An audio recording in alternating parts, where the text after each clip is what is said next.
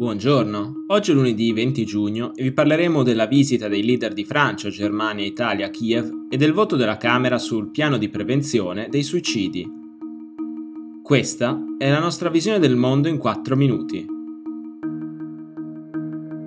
La scorsa settimana c'è stata una svolta storica per quanto riguarda il percorso di adesione dell'Ucraina all'Unione Europea. Giovedì 16 giugno hanno raggiunto la capitale, Kiev, il presidente del Consiglio italiano Mario Draghi, il presidente francese Emmanuel Macron, il cancelliere tedesco Olaf Scholz e il presidente rumeno Klaus Iohannis. In molti temevano che la visita servisse per fare pressione sul presidente ucraino Volodymyr Zelensky per arrivare a un cessate il fuoco con la Russia che contemplasse la cessione a Mosca dei territori ucraini conquistati fino ad oggi. Tutti e quattro sosteniamo lo status di candidato immediato all'adesione ha detto invece Macron durante la conferenza stampa tenuta dopo l'incontro con Zelensky. Questo status sarà accompagnato da una roadmap e implicherà anche che sia tenuto conto della situazione dei Balcani e dei paesi vicini, in particolare la Moldavia, ha aggiunto il presidente francese.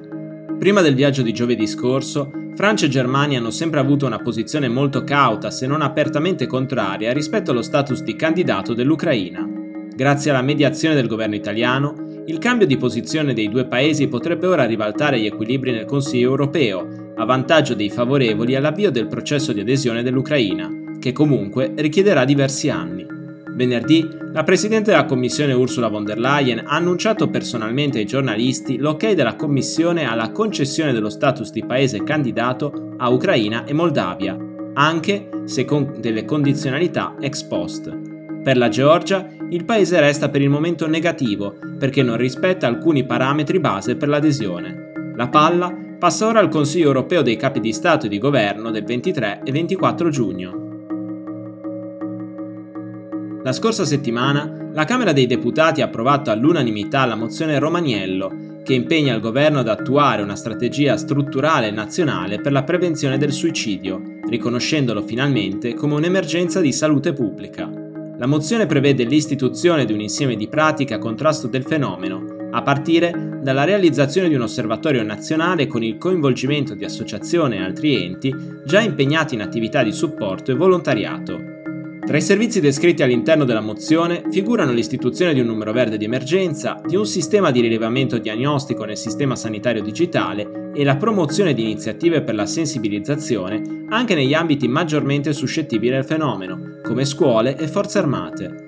Verranno inoltre stanziate risorse per l'assunzione e la formazione di personale qualificato che possa intervenire a livello territoriale e ulteriori fondi per la ricerca scientifica. Infine, alle Camere è richiesta una relazione annuale di aggiornamento sulle condizioni del Paese in tema di suicidi e prevenzione. Come riportato nella mozione, secondo un rapporto dell'Organizzazione Mondiale della Sanità del 2014, il suicidio comprende il 56% di tutte le morti di carattere violento percentuale più elevata di quelle delle morti per omicidio, e nei paesi ad alto reddito arriva fino all'81%. Al momento, solo 38 paesi al mondo possiedono una strategia nazionale di prevenzione del suicidio. Per oggi è tutto, dalla redazione di The Vision, a domani.